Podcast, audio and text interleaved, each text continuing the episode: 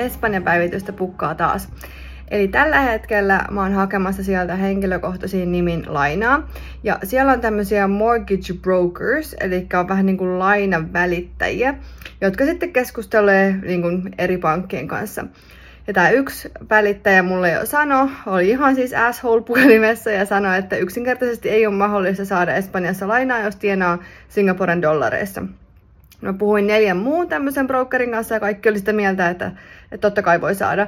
Että se rajoittaa vähän pankkeja ja ehkä myöskin saattaa rajoittaa laina-aikaa ja sitten, että, että kuinka paljon sitä saa, mutta ehdottomasti saa. Ja mä oon nyt sitten ollut neljän eri ähm, niin brokerin kanssa yhteydessä ja tehnyt ihan niin hakemukset ja sitten tämä vaatii ihan hirveän läjän kaikkia mahdollisia papereita.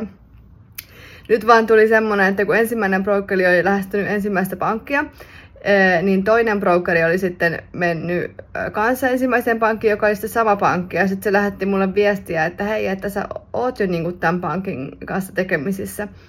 Eli mä nyt se tiedä, ilmeisesti ei saisi olla kuin yksi brokeri, mulla on nyt neljä, mutta mä en tiennyt tätä, mutta ehkä ne menee sitten eri pankkeihin myöskin, että katsotaan nyt, miten tämä tästä lutviutuu.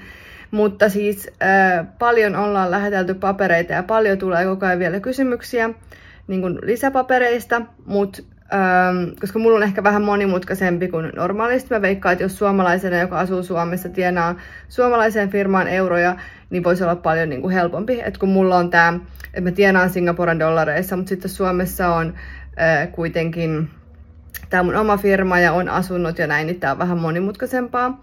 Mutta tällä hetkellä tilanne on se, että pitäisi ensi viikolla tai viimeistään sitten seuraavalla alkaa ainakin saamaan tämmöistä niin kuin lainalupausta. Ja sitten siitä eteenpäin sitten tarvii vaan löytää asunto. Kiitos kun kuuntelit.